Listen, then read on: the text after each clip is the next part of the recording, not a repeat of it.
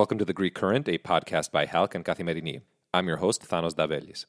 Late last week, 92 asylum seekers were found by Greek police and European border guards stripped naked at the Evros border between Greece and Turkey.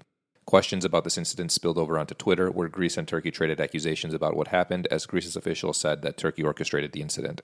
In 2020, Turkey encouraged migrants to storm the Evros border, and since then there's been an ongoing information war over migration. The issue has also become a central part of Turkey's broader narrative as it ramps up tensions with Greece and the Aegean, prompting fears that a possible military incident could trigger a wider conflict. John Psaropoulos, an independent journalist based in Athens and Al Jazeera's Southeast Europe correspondent, joins me with the latest analysis. John, great to have you back on the Greek Current. Thank you for having me. John, what do we know about this disturbing incident with the 92 migrants at the Evros border? What we know is very limited because the Greek Turkish border is a military zone on the Greek side, and it is impossible for journalists to go there without express permission from both the military and police authorities. So all we know is that there was a preliminary interrogation of these men by the police authorities at Feres, which is the precinct to which they were taken. And they stayed there for three days before being taken on Monday to the first reception center in Fylakio, which is the nearest one to the border.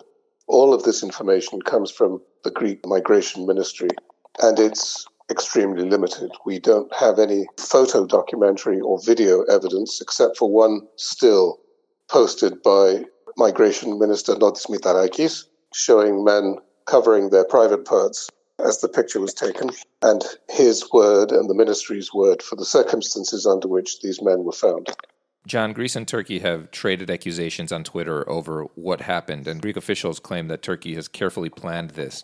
Is this part of you know Turkey's broader effort to put pressure on both Greece and the EU using migration as a tool?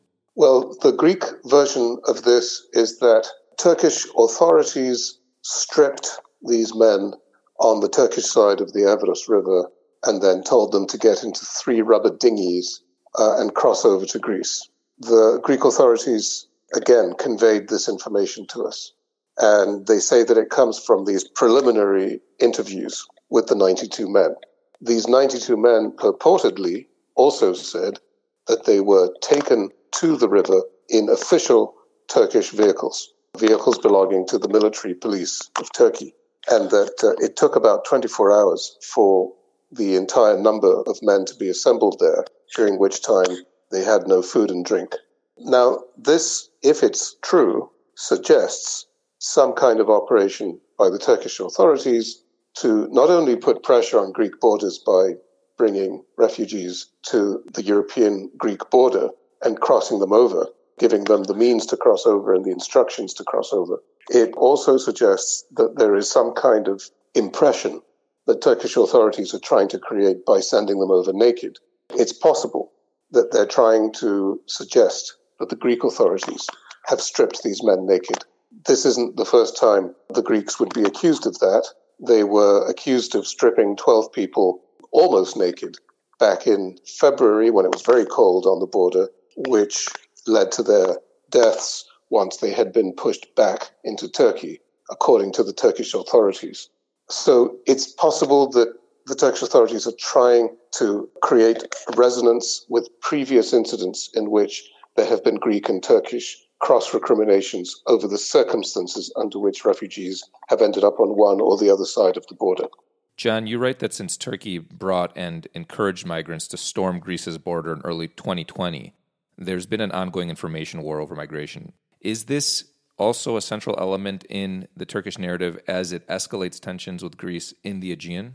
Well, as you say, this process of publicly accusing each other of mishandling and mistreating refugees began between Greece and Turkey in March of 2020 when Turkey unilaterally said it will no longer honor the terms of the EU Turkey statement by which it was obliged to hold back and readmit refugees, people who had no residence permit in the European Union.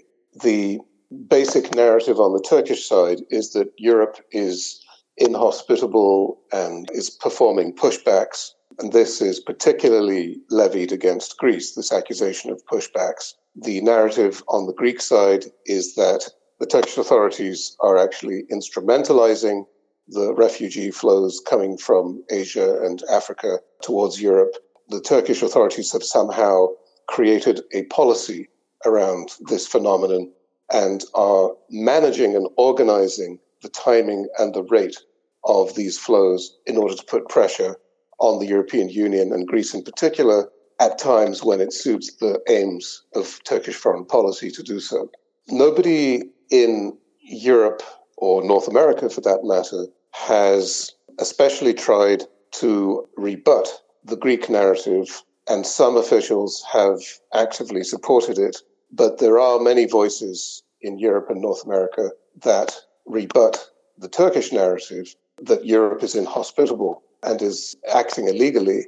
And that sometimes causes embarrassment on the European side, as happened last Friday, the day on which these 92 men were found on the Greek shores of the Evros River, when OLAF, the European Anti Fraud Authority, produced a report saying it had found complicity within Frontex, the European Border and Coast Guard, with Greek pushback practices. So the narrative on the Turkish side is coming solely from the Turkish government and is very clear. The narrative on the European side has more voices to it and is more mixed. John, I want to turn us to the rising tensions in the Aegean. Angelos Sirigos, an international law expert and current deputy minister, told you that Greece is currently at DEFCON 1. What scenarios is Athens preparing for? I've spoken to military and diplomatic personnel about this, and they are understandably tight lipped about the kinds of scenarios being looked at. Apparently, they are in the dozens or even the hundreds. And obviously, no Greek official wants to give ideas to the other side. But a couple of thoughts that Angelos Sirigos, Deputy Education Minister, has expressed to me and publicly on television are A, for example, the harassment of a Greek passenger ferry by Turkish Navy ships or aircraft on the grounds that it is bringing soldiers to the Greek islands.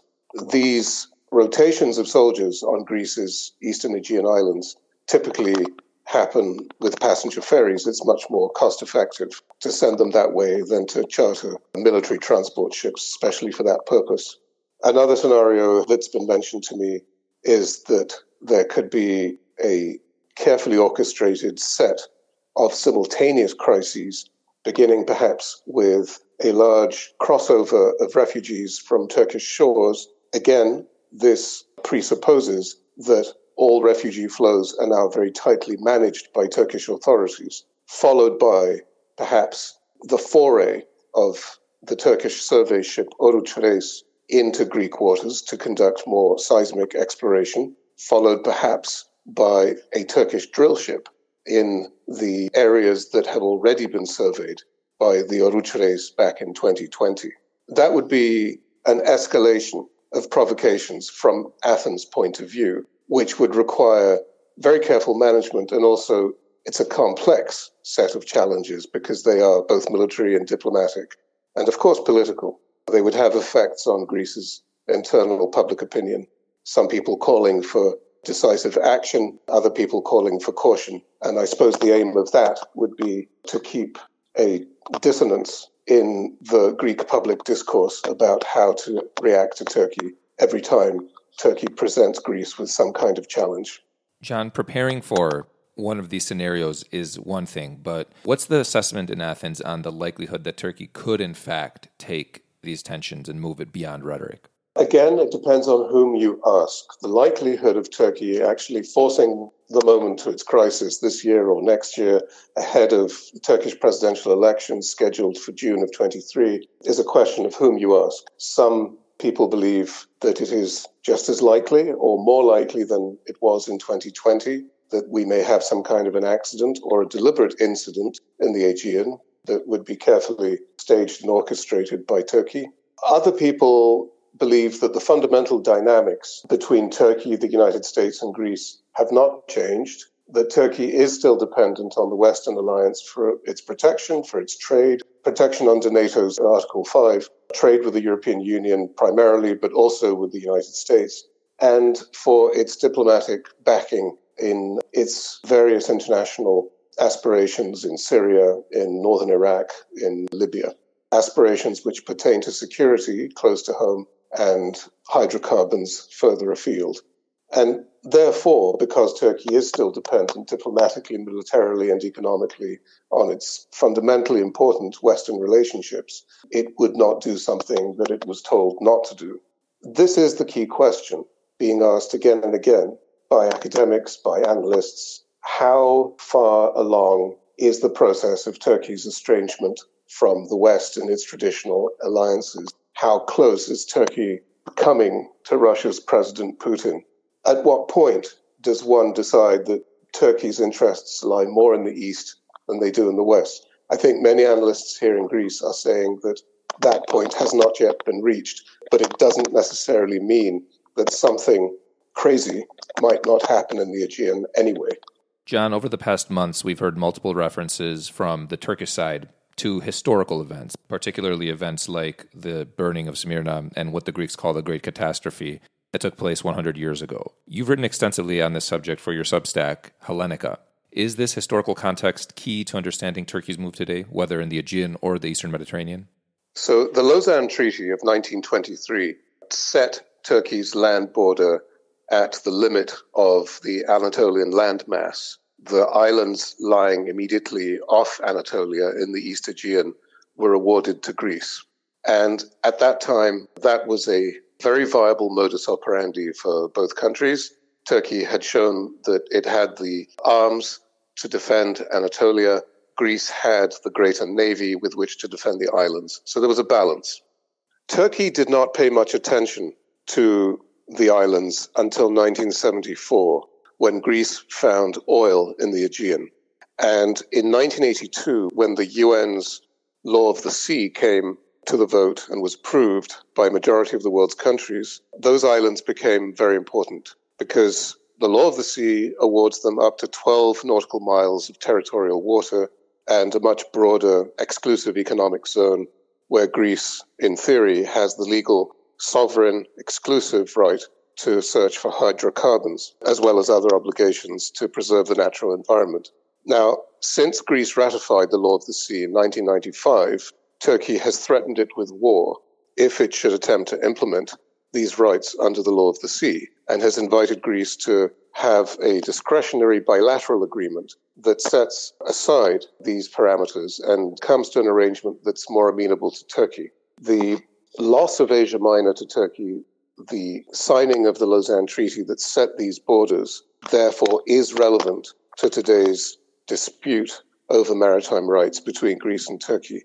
But all of this happened at a time when these maritime rights had not yet matured. They were not yet set in an international treaty that's been signed by 168 countries and accepted by many non signatories as the default law of the sea. And therefore, they hadn't yet created a crisis between Greece and Turkey. Today they have, and that is the great question in this particular corner of the Mediterranean whether the law of the sea will be implemented as it is written as it is broadly accepted by the great majority of the world's countries, or will Greece be pushed into signing some sort of discretionary agreement that will be a sort of legal sui generis? And it'll be a dangerous legal precedent, I think, for any other parts of the world where either maritime rights or the continental shelves and territorial waters of islands are contested by one party or another. So I think that what's being played out in the Aegean with Greece insisting on the law of the sea being implemented has implications in the South China Sea, for example, between China and Vietnam, between China and the Philippines. It has implications in other parts of the world where there are still outstanding maritime disputes. John, thanks for joining us again. Always great speaking with you. Always a pleasure. Thank you for having me. In other news, a new rift is appearing between Ankara and Washington due to Turkey's deepening cooperation with Russia in the energy and economic sector. According to President Erdogan, Turkey will serve as Russia's energy hub, and Ankara will be able to supply gas to Europe. The Russian nuclear energy company Rosatom also announced that consultations on a second nuclear power plant in Turkey have begun. The rapid increase in Turkey's exports to Russia, as well as reports of the establishment of Russian firms in Turkey, have also caused reactions. The U.S. made its opposition to Russia and Turkey's plans clear, urging allies to take steps to diversify their energy sources and reduce dependence on Russia. Finally, EU leaders struggled to find immediate practical solutions on how to deal with the energy crisis, but avoided an open rift between Germany and France on Friday that would have exposed a divided bloc as it confronts Russian President Vladimir Putin over his war in Ukraine. After day long talks in Brussels dragged well into the night, the 27 EU leaders papered over divisions between some of the biggest member states and at least agreed to continue working on ways to impose a gas price cap in case of big price increases. Germany's Chancellor Olaf Scholz warned, however, that another European Council meeting may be needed to finally settle the matter. That wraps up today's episode of The Greek Current. Thanks for tuning in.